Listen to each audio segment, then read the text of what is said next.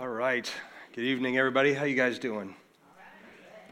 Man, I tell you, I love, I love going to, much less pastoring a church that allows the Spirit to move um, as He sees fit, rather than to try and just cram everything into our little program. And that's no more true than tonight. Sitting here listening to to um, the worship was just incredible. But then, then when when Weston shared his word on hope, it started to really resonate with me that there are so many people who don't have hope.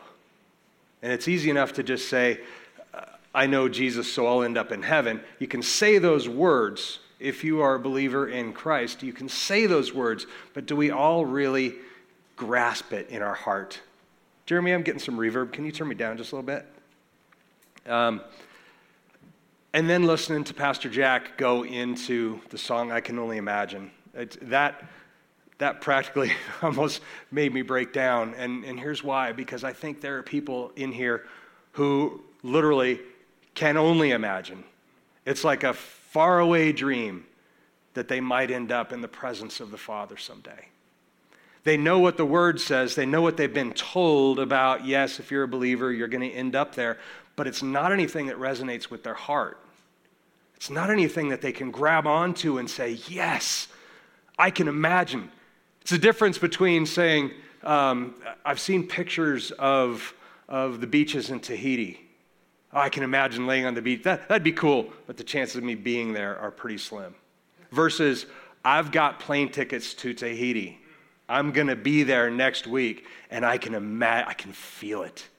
I can feel the sun on me. I can feel the warmth. I can feel the coolness of the Mai Tai in my hand.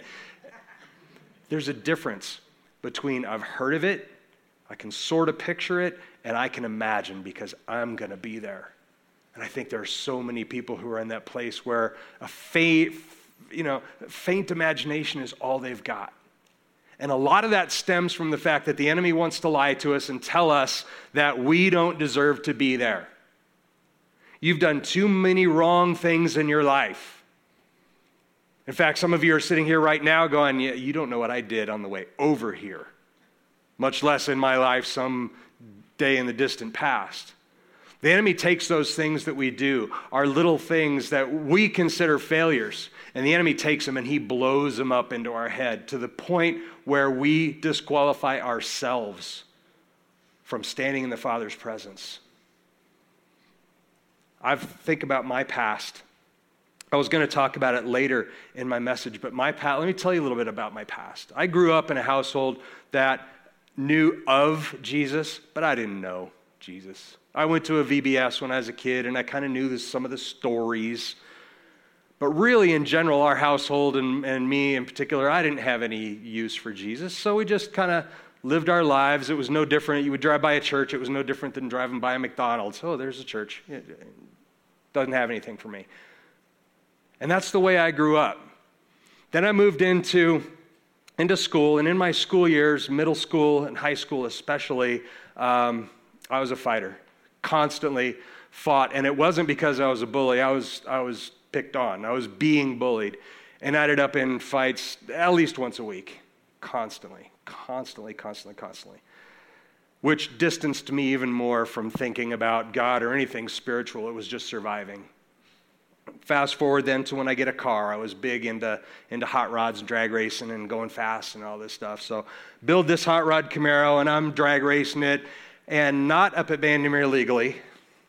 I'm doing it up and down Broadway, doing it up and down Colfax.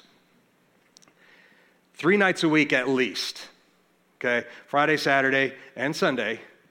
We would go out cruising, my friends and I. We'd go up and we'd drive around, and then when we got tired of doing that, we would find a, a nightclub downtown, usually this place down in Wazi named Thirsty's. Anybody here remember a place called Thirsty's down on Wazi? We'd go down there. Friday, Saturday, and Sunday was ladies' night, so we'd go back there. Every single one of those nights, I can sit here right now and say, I could have and should have been arrested on the way home, because I shouldn't have been driving. And I knew it, but I didn't care. Like, whatever. That's for losers who get pulled over. I'm, I'm not one of those. I'm not going to get pulled over. I'm too smart for that. Got through high school by the skin of my teeth, only just by barely working the system enough to know how many classes I could miss and what my G P A absolutely had to be to get through high school. I had no visions of the future. I had no thoughts of what came next. I had no idea about anything other than I had grown up. My father was a mechanic, and I had been working by that time since I was two years old, off and on, just helping my dad in, in the garage with cars, and then eventually at the shop. And and that's what that's what my life was going to be. I was just going to be a mechanic. If I was lucky, I might move into management at some point, but it'd be in the car dealership. And that was my life. That's what I had in my mind. And then I had an experience with Jesus. And that experience with Jesus changed me, but not without a fight. Because the devil, the old man inside of me, said, "You have done too many things." That teenager driving drunk home in the middle of the night from downtown, that guy can't possibly come to know Jesus and live like these other people who have all their lives together and always have. That's what I thought when I went to church. When I would go to church, I'd look around at everybody else and I'd go, "Man, you folks have it together. You know Jesus. You've lived your whole life knowing him. You pray several times a day. You've got it going on. I don't fit in with you guys. I'm not worthy of this." And so I'd listen to the messages and I was excited about getting to know Christ because I know that he made himself real to me. But I didn't feel worthy of that. I'm like, what do I have to do to earn this? What can I possibly do to earn this? Because they're telling me that he knows everything that I've done from day one. And if he knows that, there's no way he's got any plans for me. But he did. So fast forward to now, and it's a long story for another day. But I'm so blessed that God takes everything that we have been through and not only redeems it, and it does not affect the plans and purposes that he has for you. What you've been through or what you've done or where your mindset is or what you did today doesn't matter. None of that. Our God is a God of redemption. And not only does he allow you to serve in the kingdom regardless of your background, but he uses those things that we've been through to slap the enemy in the face. Amen. I went through a divorce before I met Gabe. Horrible thing. Divorce is a horrible thing, but God redeemed that in a way that I can now speak to people who are going through or contemplating it or who have done it in a way that I could never have before. I know people who have been drug addicted and different things like that, and they can use their experiences in ways that I never could. God redeems everything. And so the whole point of this message, I've got so many notes and things that I wanted to do, but the point of this message is our God is a God of hope. He's a God of redemption. And there is nothing that you could do that would take you out of his hand. He's got a purpose for you. And there's nothing that you've done that disqualifies you from that. Let's look at our scriptures here, and let's look at one of the best examples in the Bible, best examples, period, that you can find of what God can do with us. All right, so let's go. Our scripture for tonight, we're in we're in Acts. We're working our way through Acts. So we know in Acts one eight where it starts out, and the Holy Spirit has come upon the apostles, come upon the disciples, and the reason that that happened was to equip them, to enable them to have everything that they needed to go out and spread the gospel of Jesus. So that's where we are. Then the last week, I taught about Stephen. Stephen, a dedicated, faithful disciple of Christ, and he gets stoned to death. Not a happy ending on the surface. But then we fast forward. Actually, at the end of that story, as it goes into the next one, the first scripture I want to share with you, this is Stephen is, is being stoned, Acts seven fifty-eight. When they had driven him out of the city, that's Stephen, they began stoning him, and the witnesses laid aside their robes at the feet of a young man named Saul. Saul is probably the greatest story of redemption ever. And the coolest thing about it is it's true. It's not just a Hollywood story. It is true. And it's amazing. We have this image. This is the same image I showed last week. So this is Stephen over on the left. He's being stoned. There's, there's God the Father and Jesus at his right hand. There's angels overseeing. And then this down here, near as I can tell in this painting, this down here, this is going to be Saul. And Saul is kind of just sitting off to the side, and he's kind of guarding everybody's cloaks. You see, they've they've taken off their cloaks, and they're down to just their tunic, which we would call underwear, okay? That's what they're wearing, and their cloaks are over here. And Saul is just... is just guarding their cloaks. And we'll talk about that in a minute. But at this point, could you look at this and think, was Saul a bad guy? Was he just in the wrong place at the wrong time? Was he a part of this? How much involvement did he have? There are people who say that Saul was, was there because he was supervising this whole thing. He didn't want to get his hands dirty because he was too high and mighty for that. I think we'll see pretty quickly that that's not where his mindset probably was. But we can talk about that a little bit later, but that's where we are. Saul, Saul is just kind of sitting off to the side. Now, I want to ask you one thing. Why, why did they even remove their cloaks? Okay, why did, why did they strip down to their underwear? Again, essentially, it looks like they're wearing a lot, but why did they do that in order to stone Stephen? What's that? So they didn't get splattered with blood. It's very possible they couldn't just walk down or, you know, go home and stick their cloak in the in their washing machine and clean it. It's possible that that could have been. There's a, I don't have the answer, by the way. I've just got some ideas. Scripture doesn't really say why they did it, just that they did it. Could have been that it was hot and they were heavy, and you could more effectively stone somebody if you take them off. Remember last week when I was talking about Stephen, I talked about the fact that the Greeks who raised the, the concern about Stephen, who were really kind of pushing this act, was a group of, of what was called Hellenistic Greeks. If you're here, you remember that I, that I taught that they were Greek-speaking Jews from outside provinces. Some of them actually from Greece, but from other places, but they were Greek-speaking. And the term Hellenistic means that they kind of followed a lot of the Greek traditions. One of the things that was really markedly different between Jews and Greeks at the time was that Jews in general were pretty modest people. They were fairly modest as a culture. While on the other hand, Greeks, what were Greeks doing at this time? Okay, Olympics and different kind of sports competitions, and what would they would do? They would strip down, they would they would compete naked. So they would complete, compete in the arenas totally naked. In fact, depending on what accounts of history you read, they were looking for excuses to strip down and be naked and wrestle. That's another story.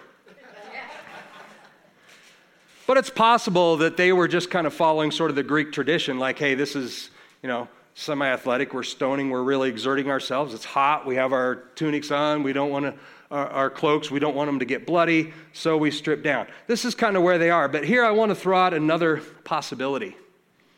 They wanted to put out the image that they were really holy. In fact, the reason that they were doing this to Stephen is because he was speaking heresy. He was blaspheming, right? So this is why they wanted to do that. The image to me of somebody taking off their outer garment is you're taking off, you've heard of putting on airs, okay? You're putting on an image. When you take your cloak off, you're taking that image off, but only for a moment. We're going to set aside this image of propriety and holiness and engage in something that's absolutely brutal. And the thing is, they weren't doing it. They knew that the accusations were false, that they had caused the accusations to be raised. So this wasn't a righteous stoning. They weren't saying he had to be stoned in order to protect and defend our God, who doesn't need our protection and defense, by the way. They knew that this was not a righteous act, and so they were taking off that air of righteousness that their cloaks were, setting them aside for the time to do this act, and then they would put them back on. That's just what this speaks to me. We do this all the time. We put on these airs of who we want to be, who we want to portray ourselves to be. And let me tell you, that is so damaging for multiple ways. Think about the story I told of, of accepting Jesus and then looking around at people and going, these people all have it together. Most of them didn't. Probably none of them really had it together. They were all sinners like me. We've all got our faults. But what if, as we came into church, instead of putting on a name tag, we put on a tag that said what our thing was? I'm an alcoholic. I have an anger problem. I'm unemployed and can't make my bills. That would be so much more real. But I tell you, that's how God sees us. He knows what our things are. But Jesus paid the price for us, so we don't have to be seen that way. But that doesn't mean we have the right or the, or the ability to put on these airs and pretend that we're something we're not. We shouldn't be doing that. Our greatest testimony is where we've come from and what we've done, just like the story of Saul. So they laid these robes, all their all their uh, their robes, their cloaks at Saul's feet. Number one, he didn't, you see from this, he didn't directly participate in the execution. He didn't throw any stones. He was just there. But it also directly links him to them. He's obviously one of them, and he obviously approves of it because he's there, and I don't know why his hands are outstretched unless he's reaching for another, another cloak. But he was there. He approved of it. He's definitely linked to them. So this is where we are when we move into the scripture that we're really going to kind of tear apart today, which is Acts eight, one to three. Acts eight, one to three reads like this. Saul was in hearty agreement with putting him, that's Stephen, to death. And on that day, a great persecution began against the church in Jerusalem, and they were all scattered throughout the regions of Judea and Samaria, except the apostles. Some devout men buried Stephen and made loud lamentation over him, but Saul began ravaging the church, entering house after house and dragging off men and women. He would put them in prison.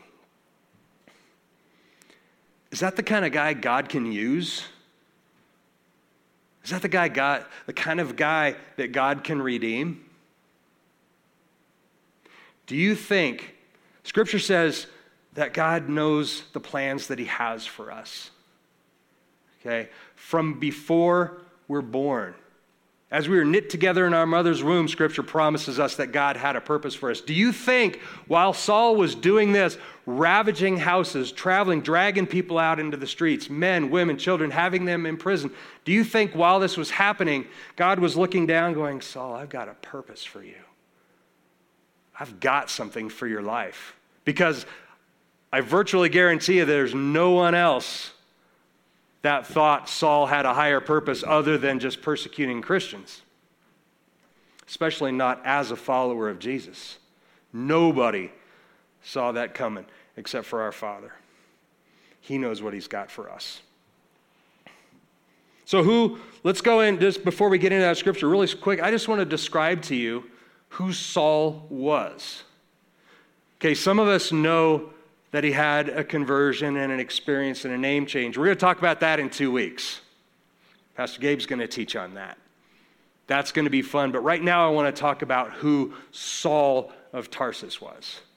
Saul of Tarsus, born about five A D, give or take. Everything's approximate then. They didn't have records. So you kind of determine when things happened by doing the math and counting backwards from known events and things like that. So it's give or take five A D in the city of Tarsus, okay, which is the capital of a province in Turkey named Cilicia.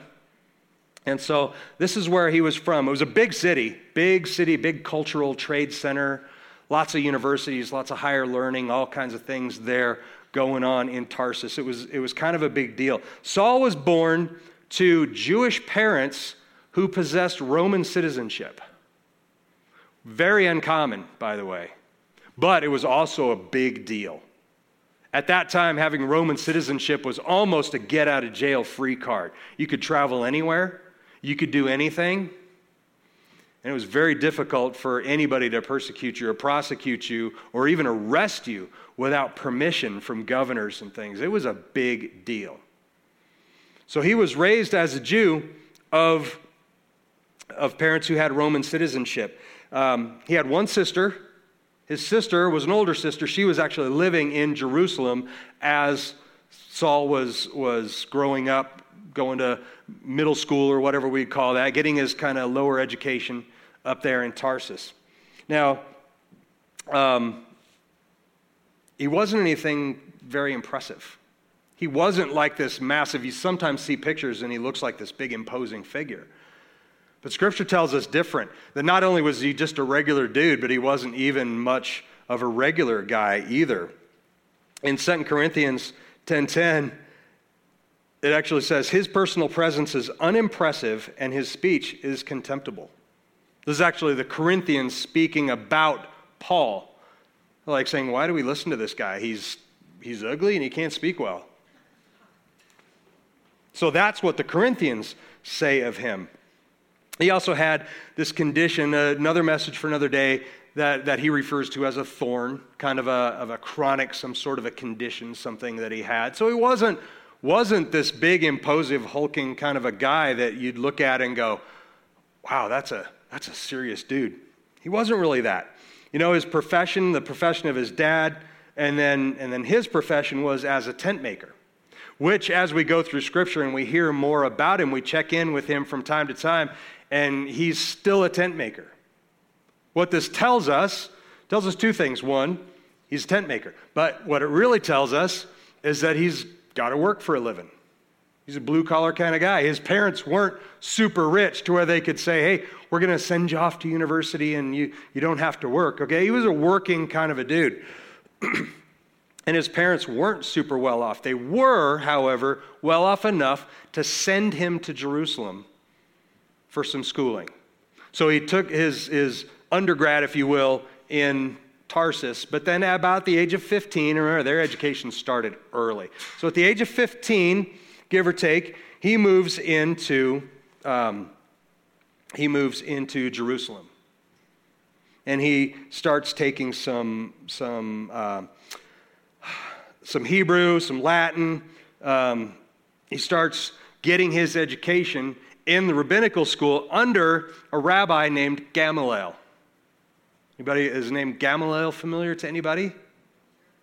Okay, Gamaliel is the one that when they were when they had drug uh, Peter and John in before the Sanhedrin, or before the Pharisees, Gamaliel's actually the one rabbi that stood up and kind of was a voice of moderation.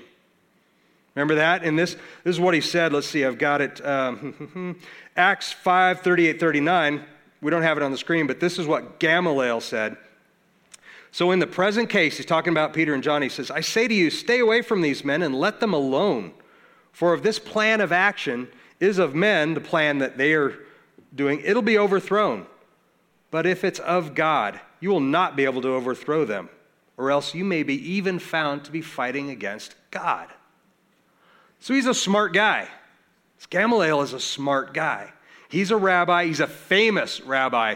So if you know anything about Jewish culture or tradition, like their, their most famous historical big deal rabbi is a guy named Hillel. Okay, and Rabbi Hillel is very well known in that culture. He was like the original man. He's he's Socrates in the in the Hebrew tradition, right?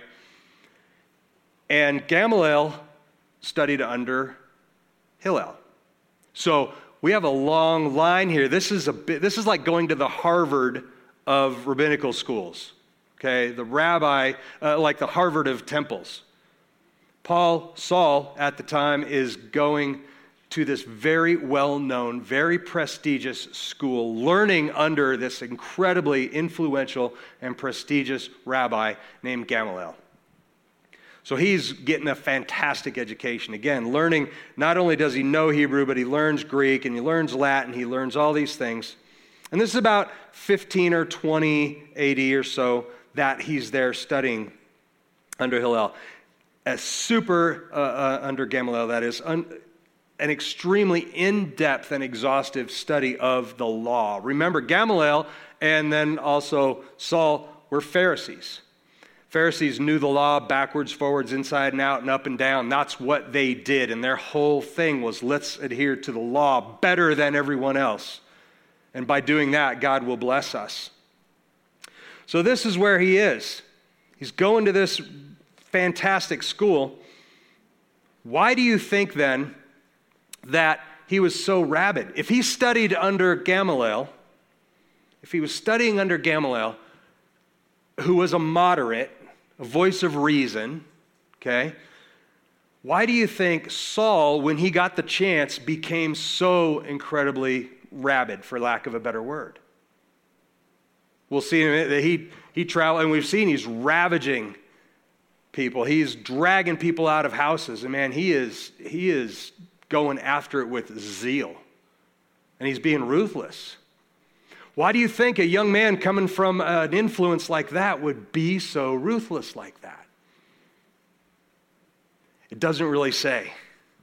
The word doesn't say, but here's what my study points out to me, that he was ready to make a name for himself. He was just turning thirty. He was just about thirty years old, which, by the way, side note, is probably why he wasn't actually casting stones. See, at thirty years old in the Hebrew culture, that was the age of responsibility. That's the age at which a lot of things happen. That's the age at which um, you could become a priest. thirty years old is the age at which you could become a priest. thirty years old is the age at which um, Jesus began his ministry. thirty years old is the age at which John the Baptist came out of the wilderness. Um, thirty years old, Joseph was thirty when he was promoted to second in command under Pharaoh, okay? Um, David became king when he was thirty. Ezekiel was called to be a prophet at the age of thirty. thirty years old was a big deal in that culture, and that in my study, it shows to me that he was probably not quite yet thirty, which is why he wasn't participating in the stoning, but he was there, and he was holding cloaks. Now, you picture a young man, he had gone through the Harvard of, of schools, learned from the absolute best educators, and he was expected now to do big things. And just about this same time, he's turning thirty. Whether he just turned thirty or was about to, we don't know that. It's not important. But in that range, that's when he reaches that age. Okay, now it's time for you to go and perform your ministry. And at that same time, this is going on.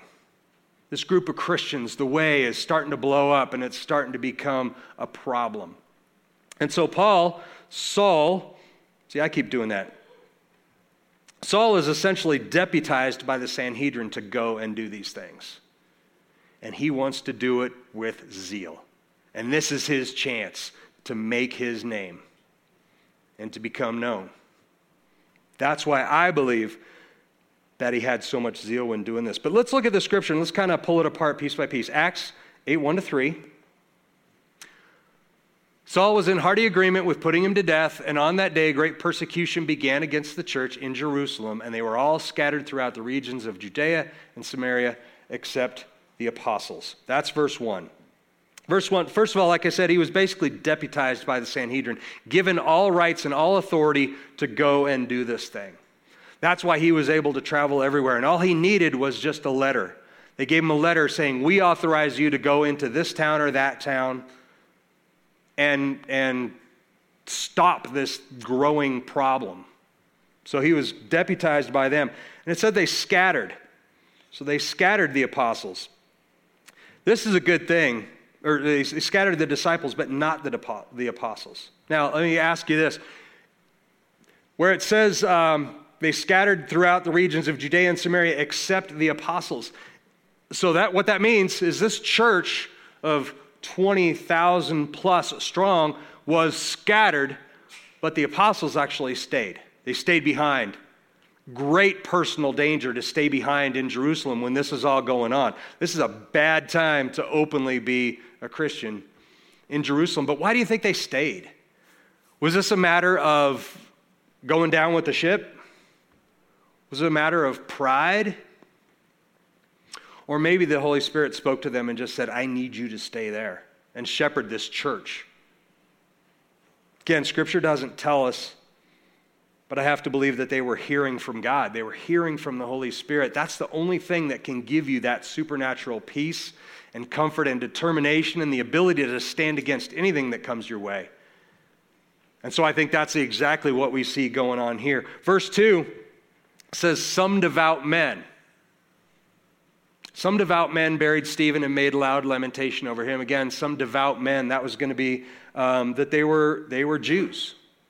They were Jews from the temple. Okay, that's, that's what he would be talking about, what Luke would be saying when he said devout men. These are actually Jews from the temple, probably part of the Hellenistic Jews. And some instances, some studies say that it was those who disagreed with Stephen being stoned to begin with.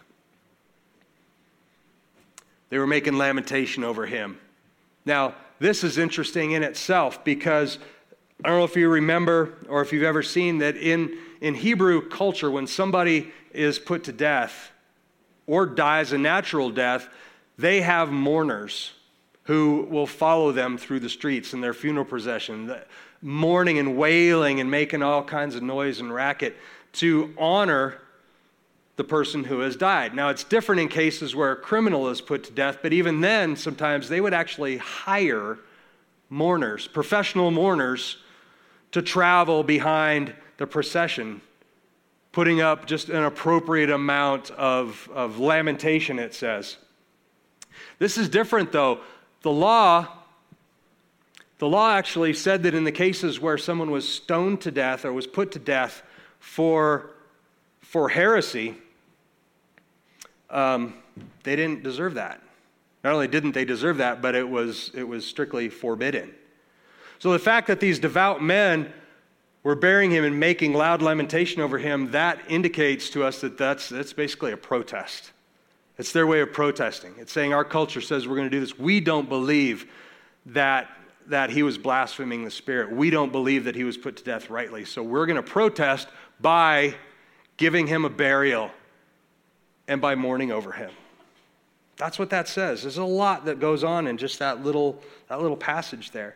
But then the one that we're really going to look at is the very last one. Saul began ravishing, ravaging the church, entering house after house and dragging off men and women. He would put them in prison. What's ravaging look like? What's that look like? When you picture ravaging, what do you picture? It's, it's violent without a doubt, but I think it's probably extremely violent. Ravaging, that word, we translate that as ravaging. Actually, in the Greek, what that translates to, I'm not even going to try and pronounce it, but it's a word that's used when a wild animal captures its prey and tears it apart to eat it. That's that image. Remember, Hebrew and Greek are picture languages, so each word is a is a picture, it's a thought more than just a specific word. And that word ravaging means to tear apart as a predator tears its prey apart. That's a picture of a whole lot more than just peaceful, I'm going to I'm going to capture you and I'm going to take you in and let the Sanhedrin deal with you. He's doing this with gusto and he's all in. There's no halfway about this. He's going after it. Saul himself describes it like this in Galatians one thirteen. This is Paul writing this, and he says, "For you have heard of my former manner of life in Judaism, how I used to persecute the church of God beyond measure and tried to destroy it." He himself says, "I persecuted them beyond measure." Okay, this was a fairly brutal society. You see their issue of justice is stoning someone to death in, in the street, and that would be considered somewhat daily occurrence. He says, "Beyond measure is what I did." And then in Acts twenty-six ten, um, Luke documents, again, Paul saying this, "And this is just what I did in Jerusalem. Not only did I lock up many of the saints in prisons, having received authority from the chief priests, but also when they were being put to death, I cast my vote against them." So for the most part, he didn't kill them unless it was accidental. But he would drag them into the Sanhedrin, and then they would they would have a trial, a mock trial for all intents and purposes, and put them to death. Some accounts put the number of, of Christians, remember they didn't call themselves Christians at the time, they were called the Way, followers of Jesus, anything like that. But some accounts put the number that actually were put to death in this time period at two thousand. two thousand, that's ten percent of the church, of the entire church, being put to death. There's not a whole lot of detail about actually what the account looks like, about how did he, you know, it says he went into houses and drugged them out and he ravaged them, and, and we can kind of infer in our minds what that looks like, but there's not an awful lot of detail about what that really looked like. And if you think about who wrote Acts, Who wrote Acts? It was Luke. And if you think about when he wrote Acts, Luke wrote Acts probably while Paul was in prison. Luke had been traveling with Paul. They were friends. They were traveling together. Luke knew the new man. He knew Paul. This Saul was a whole different guy. And so when he wrote the accounts of it, I don't think he dwelled too much on what happened, only that it did happen, because it didn't matter anymore. By that point, Saul had become Paul, and God was in the process of redeeming everything that he had been through.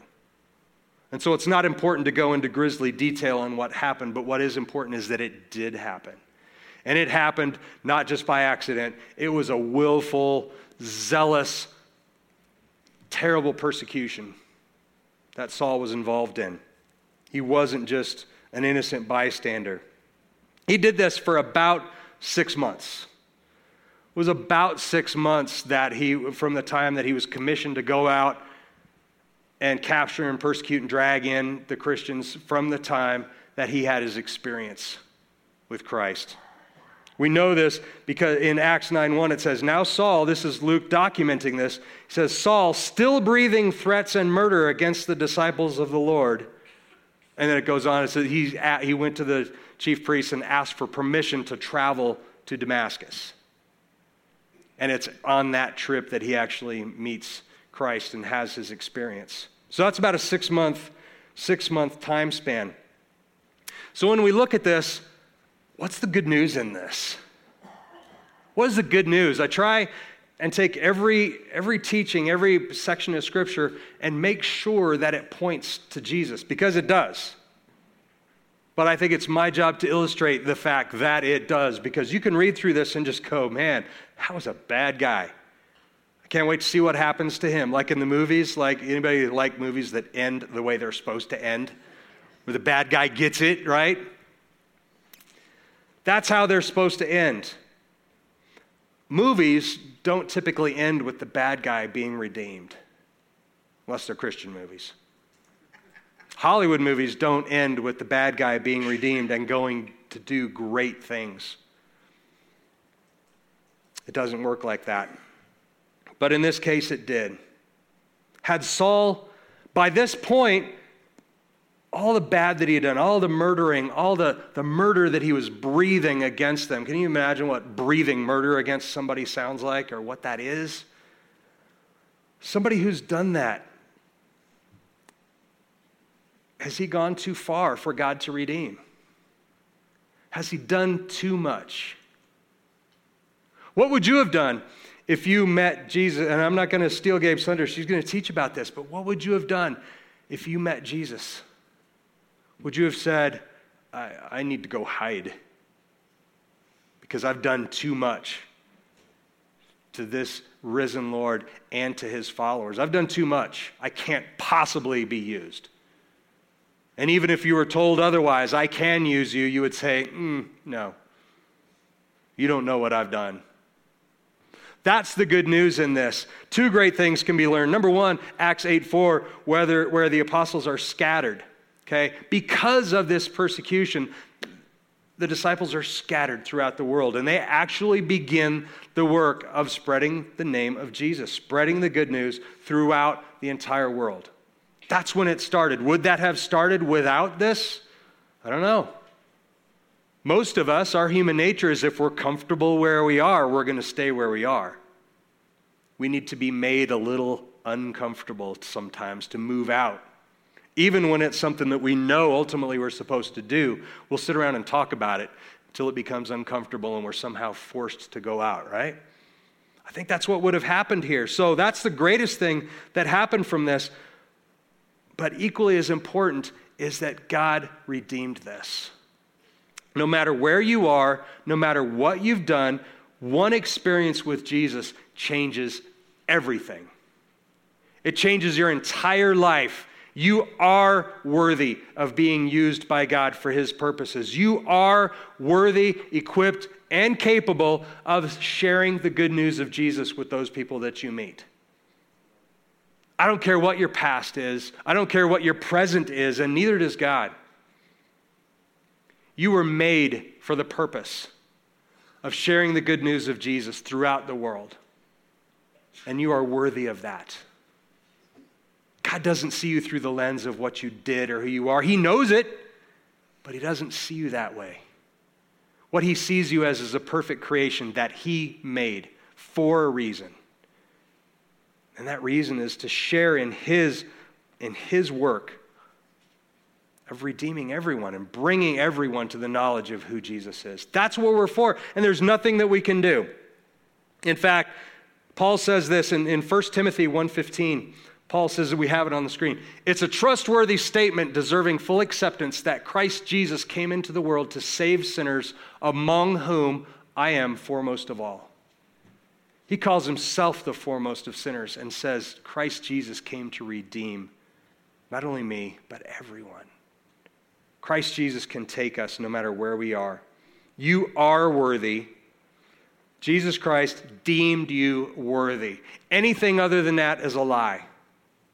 Anything other than that is a lie from the enemy, from the pit of hell that wants to tell you that anything that you do that's outside of all the perfect people around you disqualifies you for what God has for you.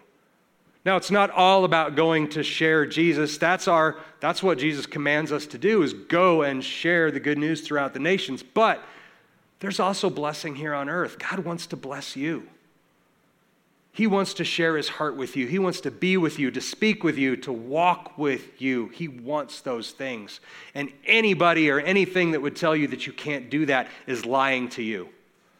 And there's so much of it these days. There's so much of it. And the enemy is more than happy to heap onto that and say, yeah, that thing that you did today and yesterday and the day before, that disqualifies you. So why don't you just go somewhere quietly and get your stuff together, and then maybe you can start easing into letting God use you. And guess what? That day never comes. There never comes a day where you look and go, I am perfect. God can use me now. That never happens. All have sinned and fall short of the glory of God, and that's where we all stand. But because of Jesus Christ, we are redeemed and we are worthy. Church, that's what you need to know. Look at all the things that Paul did. All the things that he did, how bad he was, how intentionally bad he was. It wasn't an accidental sin. He intentionally did all these things. And God said, I've got plans for you. Watch what I do with you. Not only do I have plans, but I'm going to use all this stuff that you're doing to smack the devil in the face. And that's what he does with us. So I want to, I want to do something for a couple minutes here. I know that there are people here. Number one, there might be people here who don't even know Jesus at all. And he offers you this purpose and this salvation and this, this peace in knowing who he is. This fellowship with the Father, he offers that to you, and all you need to do is just accept him. Call him the Lord of your life. Admit him into your heart as your Lord and Savior. If you do that, you will be saved and you'll receive the Holy Spirit, and you will be able to walk in that legacy that we see from Saul, who becomes Paul and who does great things in the kingdom. And then there are people here who know of him but don't know him, like I was as a kid. And you need to know him now. You need to know him in your heart. And so for those two groups of people, and then the third group of people is those who think, I've done too much and I am not worthy of serving the Lord of Lords. The enemy's lying to you right now, saying, as soon as you get it together, then you can listen to a message like this. I can only imagine. Yeah, just don't even try to imagine now, because that's not for you. There are people who are there. And so I want to do this. It's going to take some boldness. We don't do this very often, but I want to invite those people who are in one of those three areas, because I don't want to single anybody out, but be bold. Listen to the Holy Spirit, and you can come up front here. Come up front to the altar, and I want the, the prayer team will gather behind you, and we're going to pray over you. We're going to pray that you would come against all the lies of the devil that tells you that you're not worthy to come to him. And that our Lord accepts you, who you are, where you are, what you have done, the things you've done, the things you're going to do tomorrow. He knows those things, and he loves you, and he gave himself for you anyway. So I'm going to ask Emily just to play quietly, and we're going to pray over you. Anybody else? Be bold. There is no one here who is unredeemable in Jesus' eyes. He has already paid the price, and all he asks is that you just accept him and everything that he has to offer, all of the love, all of the kindness, the blessings, the healing, everything that comes your way, and most of all, the purpose in his kingdom. So if you want to come up at any time, you can play on. And then we're going to move into a time after communion, or after this into communion. So if the prayer team would just kind of gather around us here. So, Holy Father, we just thank you, Lord God, for who you are. We thank you for your grace, for your mercy, for your unending love for us, for the fact that you never stop pursuing us. You see us with our faults, the good parts, the bad parts, the parts we pretend to be, and the parts that you know that we truly are. And you love all of those parts. You love us for who we are. You love us where we are. We don't have to fix anything to come to you. We don't have to be right before we come to you. We don't have to put on our finest cloak and our best outfits to come to you. Lord, you'll take us exactly where we are. You love the dirt and the smudges and the faults and everything that makes us who we are. Father, you love us anyway, and we thank you for that, your unending mercy. And so, Father, I just pray over everyone, those who are bold enough to come forward and those who are sitting in the seats praying this very same thing, Lord God, that you would just manifest yourself in their lives in a greater way than ever before, that they would not walk a day, there would not be a minute of a day when they didn't know your voice, when they didn't literally feel your arms wrapped around them, pulling them in, saying, I love you, my daughter. I love you, my son. I love who you are and everything that you are, and I have so much for you. Father is telling me that he's just, he's got so much planned for all of you that you can't even imagine. And that accepting the fact that you don't have to be perfect allows him to come into your life in greater ways than ever before. We open our hearts to you, Father.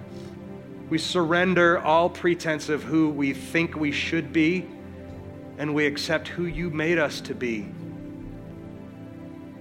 We thank you. We thank you for what you do.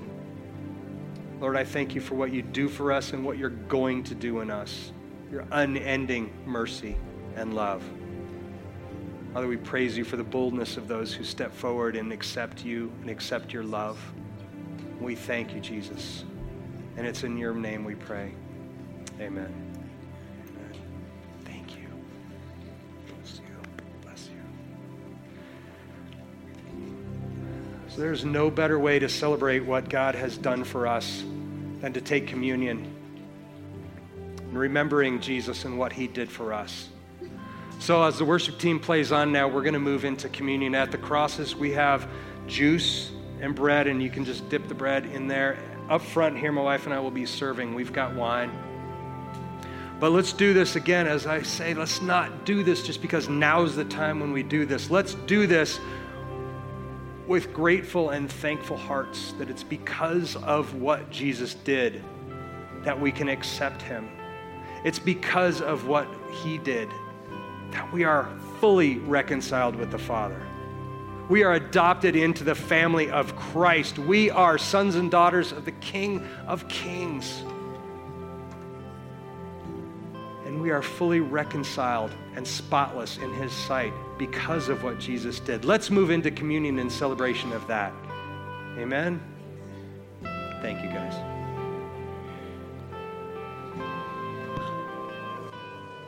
God, I look to you. I won't be overwhelmed. Give me vision to see things like you do. God, I look to you. You're where my help comes from. Give me wisdom. You know just what to do. Oh.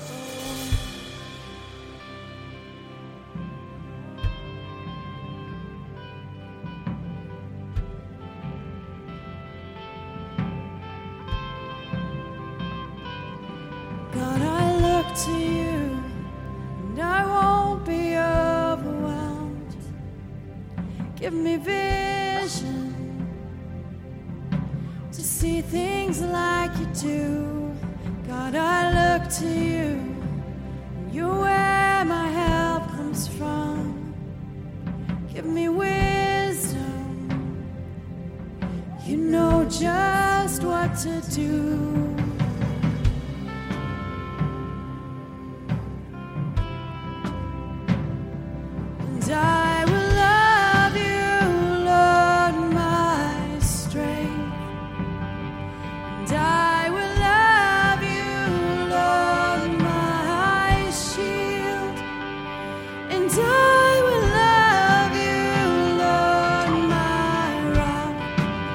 Forever all my days.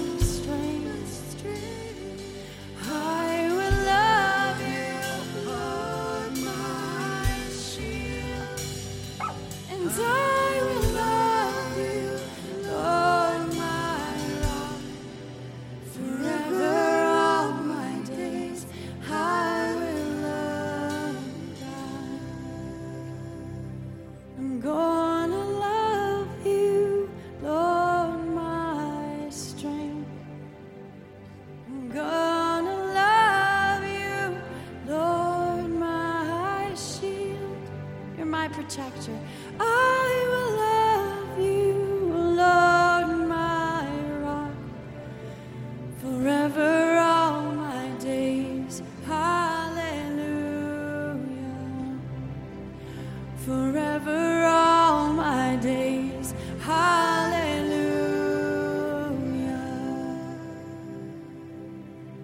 Hey, if any of you... Um, You know, I don't know if you've made the decision for the first time to follow Christ or if this is a recommitment. But whether that's you or you know somebody, I just want to let you know we've got these books. It's called A New Christian's Handbook. We've got several of them in a basket back by that back door. Please grab one if this is something you think would be helpful for you. It just helps you navigate what it means to be a new Christian. Kind of cuts through a lot of the churchy stuff that's hard to understand.